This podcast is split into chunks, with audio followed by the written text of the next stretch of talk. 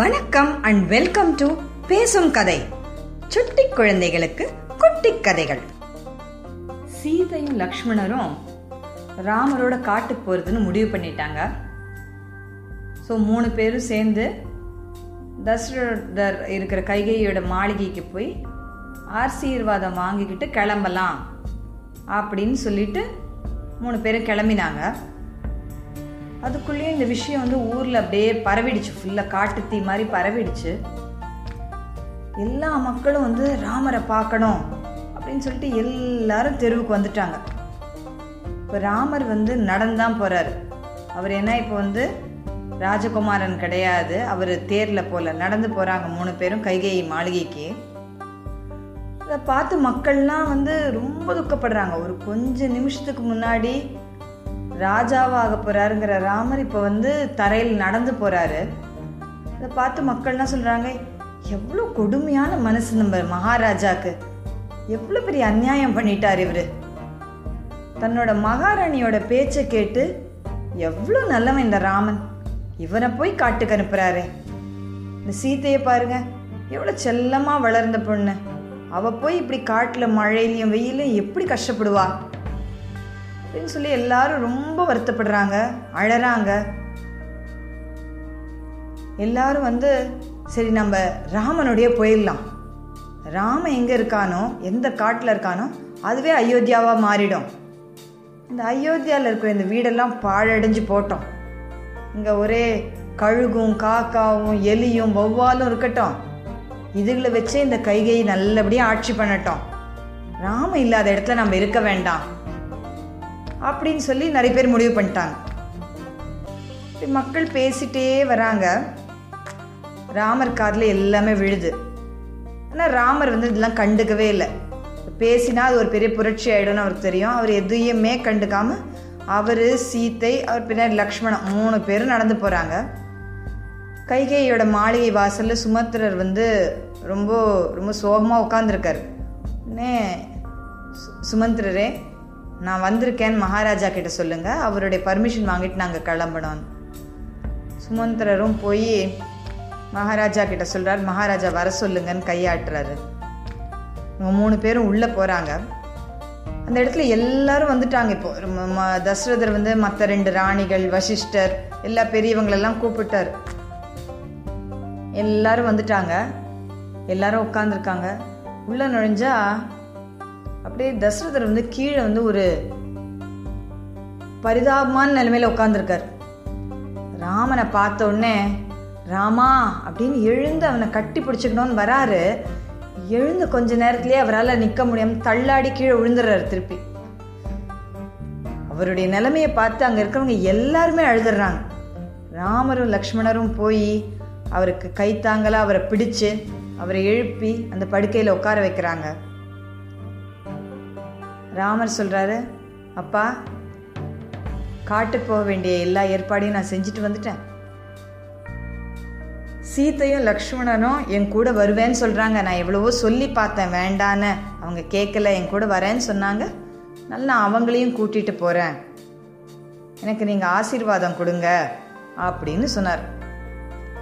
தசரதர் சொன்னார் ராமா கைகைக்கு நான் கொடுத்த வரோம் என்னோட பர்சனல் பிரச்சனை. நான் கொடுத்துட்டேன். ஆனால் அந்த வரத்துக்கு நீ கட்டுப்பட்டவன் கிடையாது. இப்போவாவது நீ எனக்கு எதிராக புரட்சி பண்ணி அதாவது ஒரு ரிவோல்ட் பண்ணி இந்த ராஜ்யத்தை எடுத்துக்கோ. உனக்கு அந்த சக்தியும் இருக்கு உனக்கு அந்த தகுதி இருக்கு. நீ ராஜாவாகிறது எல்லா விதத்துலையும் தகுதியானவன். நீ இந்த ராஜ்யத்தை எடுத்துக்கோ ஏன்? ராமர் சொன்னாராம் பா எனக்கு இந்த ராஜ்யத்து மேலே எந்த ஆசையும் எப்பவுமே இருந்தது கிடையாது. ரகுகுலத்தை சேர்ந்த ஒருத்தன் வந்து அப்பாவை எதிர்த்து சண்டை போட்டு ஒதுக்கிட்டு ராஜ்யத்தை எடுத்தாங்கிற களங்கம் என்னால் போய் இந்த நம்ம பெரிய குலத்துக்கு வரணுமா? என்ன சொல்கிறீங்க நீங்கள் எனக்கு இதில் எந்த ஆசையுமே கிடையாது அப்படின்னு ராமர் சொன்னாராம். ராமர்கிட்டேருந்து அவர் எதிர்பார்த்த பதில் தான் ஆனால் அவருக்கு இருந்த சின்ன ஒரு சின்ன நப்பாசியும் போச்சு. ஐயோ ராமா உன்னை போல ஒரு பிள்ளைய கிடைக்கிறதுக்கு நான் எவ்வளோ பெரிய தவம் பண்ணியிருக்கணும்? என் வார்த்தையை காப்பாத்துறதுக்காக நீ வந்து எவ்வளோ கஷ்டத்தை தாங்கிக்கிறத ரொம்ப சுலபமாக சொல்கிற ஒன்றை மாதிரி ஒரு பிள்ளை கிடைக்கிறதுக்கு நான் எவ்வளோ தவம் பண்ணியிருக்கணும்? ஆனால் ஒன்றை போய் நான் காட்டுக்கு அனுப்புகிறேன் பத்தியா? எவ்வளோ பெரிய பாவி நான். இந்த கைகையை எவ்வளோ மோசமானவன் தெரியாமல் இந்த மாதிரி ஒரு வரத்தை போய் நான் கொடுத்துட்டேன். இல்லை என் தப்பு எதுவுமே இல்லை ராமா. உனக்கு அநியாயம் பண்ணணும்னு நான் ஒரு நிமிஷம் கூட கனவுல கூட நினச்சதில்ல. அப்படின்னு சொல்லி அழறாரு. ராமருக்கு ரொம்ப கஷ்டமா போச்சு. தசரதருக்கு தெரியும் ராமர் தப்பா நினைக்க மாட்டாருன்னு. ஆனா சுத்தி இருக்கவங்கலாம் என்ன நினைப்பாங்க? தசரதர் இப்படி சொல்லிட்டாரு எவ்வளவு பெரிய அநியாயம் பண்ணிட்டாருன்னு நினைப்பாங்க. ஆனா இது தசரதரா தான் பண்ணது இல்லை. அதை அவர் சொல்லிட்டார். இந்த மாதிரி எந்த- இது என்னோட தப்பு இல்லை என்னால் வேற வழி இல்லாமல் நான் ஒரு ஹெல்ப்லெஸ்ஸாக பண்ணுறேங்கிறத ராமர் சொன்னாரா அப்பா நீங்கள் எனக்கு அநியாயம் பண்ணீங்கன்னு ஏன் நினைக்கிறீங்க? ஏன் ஒரு கில்ட்டி ஃபீலிங்கோடு இருக்கீங்க? எனக்கு இதில் எந்த கஷ்டமும் இல்லை. காட்டுக்கு போகிறத பற்றி நான் எந்த கவலையும் படலை. பரதனுக்கு ராஜ்யம் தரதுல எனக்கு ரொம்ப சந்தோஷம்தான். எனக்கு இதில் எந்த பிரச்சனையுமே கிடையாது. காடை விட சந்தோஷமான அமைதியான இடம் ஏதாவது இருக்க முடியுமா? நீங்கள் எனக்கு கடவுள் மாதிரி இது கடவுள் போட்ட ஆர்டரா நான் நினச்சிக்கிறேன். காட்டில் போய் சந்தோஷமாக பதினாலு வருஷம் இருந்துட்டு இப்படி கண்ணு மிக்கிற நேரத்தில் அந்த டைம் போயிடும். நான் திருப்பி வந்துடுவேன் நீங்கள் கவலைப்படாதீங்க. எவ்வளோ பெரிய ராஜா நீங்கள் நீங்கள் இப்படி வந்து இப்படி தளர்ந்து போய் உட்காந்துக்கிறது வந்து நல்லாவே இல்லை. நீங்கள் கவலைப்படாதீங்க. என் கடமையை நான் நல்லபடியாக செஞ்சுட்டு வருவேன். அப்படின்னு சொல்லி திருப்பி அவரை வந்து சமாதானப்படுத்தினார். நீ தசரதர் சொன்னார்? சரி ராமா நீ முடிவு பண்ணிட்ட. உன் முடிவை இனிமேல் யாராலையுமே மாற்ற முடியாது. சரி நீ நல்லபடியாக போயிட்டு வா. பெரிய புகழோட நீங்காத புகழோட நீ திரும்பி வரணும்னு ஆசைப்படுறேன். அப்படின்னு சொல்லிட்டு சேனாபதியை கூப்பிட்டாரு. சேனாபதி ராமனோட போகிறதுக்கு ஒரு படை அவனுக்கு தேவையான பொருட்கள்னா அந்த பதினாலு வருஷம் வந்து காட்டில் கொஞ்சம் நிம்மதியாக இருக்கிற மாதிரி எல்லா வசதிகள் அதுக்கு தேவையான பொருள் நம்ம கஜானாலேன்னு என்னென்னலாம் வேணுமோ எல்லாத்தையும் எடுத்துட்டு ஒரு சின்ன படையை ரெடி பண்ணுங்க. ராம அதுக்கப்புறமா கிளம்பட்டோம் அப்படின்னு. உடனே கைகேயி சொன்னாலாம் மகாராஜா நீங்கள் என்ன சொன்னீங்க? அவரை வந்து பதினாலு வருஷம் ராமனை வனவாசம் போக சொன்னீங்க. அவனுக்கு என்னமோ படை பணம் எல்லாத்தையும் கொடுத்து அனுப்புறேன்னு சொல்கிறீங்க அப்படியே வனவாசிகளை கொடுத்து அனுப்புவாங்க. எல்லாமே எல்லாத்தையும் பணத்தையும் படையும் ராமனோட அனுப்பிச்சிட்டிங்கன்னா என் பரதனுக்கு என்னதான் கொடுப்பீங்க நீங்கள் ஆ அப்படின்னு சொன்னான். கூட இருந்தவங்க எல்லாருக்கும் சி எப்படிப்பட்ட மனுஷ ஜென்ம இவ? சுயநலத்தோட எந்த உச்சிக்கு போயிட்டா இவ? கொஞ்சம் கஜானாலேருந்து கொஞ்சம் பணமும் படையும் கொடுக்கறதுனால என்ன?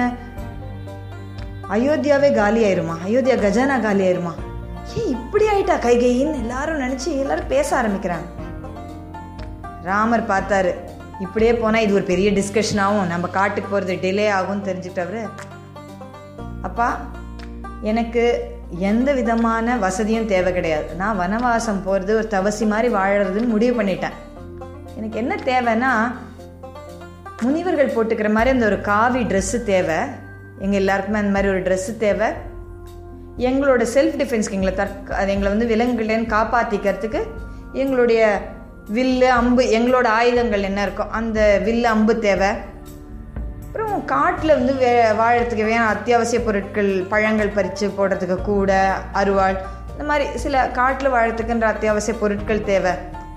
அவ்வளோதான் எங்களுக்கு தேவை அப்படின்னு ராமர் சொன்னாராம். தசரதருக்கு ச்சே என்ன பேசுறதுன்னு ஒன்றும் புரியல. சொன்னார் சரி நீ வந்து ஒரு தவசி மாதிரி இருக்கிறதுன்னு முடிவு பண்ணிட்ட. நீ சத்தியம் பண்ணிட்ட. சரி நீ இருந்துக்கோ. ஆனால் இந்த சீதை வந்து ராஜகுமாரியாக வளர்ந்தவ. ஜனகரோட வீட்டில் எவ்வளோ செல்லமாக வளர்ந்தவ. நம்ம வீட்டோட மகாலட்சுமி அவ அவளை போய் ஏன் கஷ்டப்படுத்தணும்? அவ ஏன் இந்த மாதிரி இருக்கணும்? அவளுக்கு தேவையானதெல்லாம் நான் கொடுத்து அனுப்புகிறேன் அவளால் சந்தோஷமா இருக்கட்டும்னு. சீத்தையும் இல்லை ராமன் வந்து இவ்வளோ கஷ்டப்படும் போது நான் மட்டும் எப்படி அங்கே போய் சந்தோஷமா பஞ்சு மெத்தையில் தூங்க முடியுமா? இல்லை ராமர் எப்படி இருக்காரோ அப்படியே தான் நானும் இருப்பேன். எனக்கும் அதே மாதிரி அந்த காவி ட்ரெஸ்ஸை கொடுங்க. நானும் அவரோட இருக்கேன். எனக்கு தேவையான அத்தியாவசிய பொருட்கள் இருந்தால் போதும். அப்படின்னு சீத்தையும் சொல்லிட்டா. கைகை எங்கே தான் ரெடியாக வச்சுருந்துருப்பாளோ தெரில எல்லாம் ரெடியாக வச்சுருக்கா. எங்கேயாவது இருந்தாலும் டிலே ஆகிட போகுது ட்ரெஸ்ஸு வாங்குறதுக்கு டைம் ஆகுதுன்னு யாராவது போயிட்டு வராங்க. அதில் யாராவது மனசு மாறிட போகிறாங்கன்னு நினச்சாலோ என்னவோ எல்லாம் ரெடியாக வச்சுருந்தா. இந்தா ராமா இந்தா லக்ஷ்மணா இந்தா சீதா அப்படின்னு அவங்க மூணு பேருக்கும் அந்த முனிவர்கள் என்னென்னலாம் போட்டுப்பாங்களோ அது எல்லாத்தையும் கரெக்டாக கொண்டு வந்து கொடுத்துட்டா. எவ்வளோ கீழே நீ போக முடியும் கைகை அப்படின்னு தசரதர் வந்து அப்படியே துடிச்சு போயிட்டாராம். அவரோட யாராவது ரொம்ப அடிப்பட்டவங்களுக்கு அந்த வெந்த புண்ணில் வேலை பாய்ச்சறதுங்கிற மாதிரி ஒரு நிலமையில் தசரதர் இருந்தாராம். எல்லாத்தையும் அவங்க மாற்றிக்கிட்டாங்க தேவையானதெல்லாம் எடுத்துக்கிட்டாங்க. கௌசல்யா வந்து காட்டில் வாழறதுக்கு என்னென்ன தேவையோ அந்த மாதிரி இதெல்லாம் ஒரு மூட்டை கட்டி சீத்தை கிட்ட கொடுத்தா. சீத்தையும் வாங்கிக்கிட்டா. நீ சுமத்திரர்கிட்ட சொல்கிறாரு தசரதர். சுமத்திரரே உங்களை ரதத்தில் ஏற்றி கொண்டு போய் நாட்டோட எல்லை வரலும் விட்டுட்டு வாங்க. இவங்க நடந்து போக வேண்டாம் நாட்டோட எல்லை வரலும் அப்படின்னு. சுமந்திரரும் சரின்னு சொல்கிறாரு மூணு பேரும் எல்லார்கிட்டையும் ஆசீர்வாதம் வாங்குறாங்க. லக்ஷ்மணர் சுமித்ரை கிட்ட ஆசீர்வாதம் வாங்குறாரு. அப்போ சொல்கிறா சுமித்ர லக்ஷ்மணா உனக்குன்னு இப்போ ஒரு கடமை வந்துருச்சு. நீ பிறந்ததுக்கான பயனே இப்போ தான் வந்திருக்கு. நீ ராமனையும் சீத்தையும் கண்ணு கருத்துமாக பார்த்துக்கணும். இனிமே ராமன் தான் உனக்கு அப்பா சீதை தான் உனக்கு அம்மா. அவங்களுக்கு நீ நல்லபடியாக சேவை செய்யணும். பதினாலு வருஷம் கழித்து நீ வரும்போது உன்னை பார்த்து நான் ரொம்ப பெருமை பண்ணேன். இந்த மாதிரி ஒரு மகனை நம்ம வந்து நம்மளோட மகனாக இருக்கானே நம்ம ரொம்ப நான் ரொம்ப சந்தோஷப்படுற மாதிரி அவங்களுக்கு நீ சேவை செய்யணும் அப்படின்னு ஆசீர்வாதம் பண்ணி அனுப்பிச்சாலாம். சுமித்ரைக்கு வந்து எல்லாரும் சொல்கிறாங்க அவள் பெரிய ஞானி அவளுக்கு விஷயம் தெரியும் ஏற்கனவே. இந்த மாதிரி இந்த மாதிரிலாம் நடக்கும். ராமன் பிறந்தது வந்து வெறும் இங்கே ராஜாவாரத்துக்கு இல்லைன்னு அவளுக்கு தெரியுமா? அதனால் அவள் வந்து ரொம்ப மற்றவங்க மாதிரி அந்த அளவு கலங்கலை. ஆசீர்வாதம் பண்ணி அனுப்பிச்சா. சீத்தை சந்தோஷமாக வந்து நம்ம காட்டுக்கு போக போகிறோம் ராமரோட காட்டுக்கு போக போகிறோம் அருவியை பார்க்க போகிறோம் மலையை பார்க்க போகிறோம் மான்களை பார்க்க போகிறோம் ரொம்ப அழகான ஒரு இடத்துல இருக்க போகிறோன்னு அவள் ரொம்ப சந்தோஷமாக துள்ளி குதிச்சு அந்த தேரில் ஏறி உட்காந்தாலாம் பின்னாடி ராமரும் லக்ஷ்மணரும் ஏறினாங்க. சுமத்திரர் தேரை ஓட்டிக்கிட்டு போனார். தசரதர் அவருடைய மாளிகையிலேருந்து இந்த தேரை பார்த்துட்டே இருந்தார். கண்ணு போகிறவர்களும் ராம கண்ணுலேருந்து மறையிறவர்களும் ராமனை பார்த்துட்டே இருப்போம்னு பார்த்துட்டே இருந்தார். அதுக்கு முன்னாடி ஒன்று சுமத்திரர்கிட்ட தனியாக கூப்பிட்டு சொன்னார். சுமத்திரரே நீங்கள் வந்து அவங்களோட அவ்வளோ தூரம் போகிறீங்க இப்படியாவது ராமன்கிட்ட பேசி அவன் மனசை மாற்றி திருப்பி கூப்பிட்டு வந்துட முடியுமான்னு பாருங்கள் இல்லைன்னா அட்லீஸ்ட் சீதையோட மனசை மாற்றி அவளையாவது கூப்பிட்டுவாங்க பாவம் அந்த பொண்ணு. அவ ஏன் காட்டுக்கு போய் கஷ்டப்படணும் அப்படின்னு சொல்லியிருந்தார். போய் இவங்க எல்லாரும் தேரில் போயிட்டாங்க. கண்லேருந்து அவங்க கண்லேருந்து மறைஞ்சதுக்கு அப்புறமா தசரதர் அப்படியே ஆ ராமா அப்படின்னு அப்படியே தபாலும் கீழே விழுந்துட்டார். ஒரு பக்கம் கௌசல்யா இன்னொரு பக்கம் கைகையை அவர் தூக்க பார்க்குறாங்க. கைகையை பார்த்து அவர் கையை உதறி சொல்கிறாரு ச கைகை எனக்கும் உனக்கும் ஒரு சம்மந்தமும் இல்லை. உன்னை வந்து நான் இன்னையோட தியாகம் பண்ணிட்டேன். இனிமே என் முகத்தில் கூட நீ முழிக்காத. ஒருவேளை உன்னுடைய மகன் பரதனோட இந்த சதியில் கூட்டாளியாக இருந்தான்னு வச்சுக்கோயேன் அவன் கூட நான் செத்த எனக்கு வந்து கடைசி காரியம் பண்ணக்கூடாது. என் முகத்திலே முழிக்காத நீ போன்னு சொல்லிட்டார். கௌசல்யாவை பார்த்து கௌசல்யா உன்னோட அரண்மனைக்கு என்னை கூட்டிகிட்டு போ. ராமன் சின்ன வயசில் எங்கெல்லாம் விளையாடணும்னா அதெல்லாம் பார்க்கணுன்னு எனக்கு ஆசையாக இருக்குது என்னை கூட்டிகிட்டு போன்னு சொன்னாங்க கௌசல்யாவும் அழுதுட்டு அவரை கைத்தாங்கலாக பிடிச்சு அவருடைய தன்னுடைய மாளிகைக்கு கூட்டிகிட்டு போனாங்க. இந்த கதை உங்களுக்கு பிடிச்சிருந்ததுன்னா லைக் பண்ணுங்க ஷேர் பண்ணுங்க சப்ஸ்கிரைப் பண்ணுங்க. இந்த கதையோட அடுத்த பகுதியை கேட்க பேசும் கதை யூடியூப் சேனலுக்கு சப்ஸ்கிரைப் பண்ணுங்க. நன்றி வணக்கம்.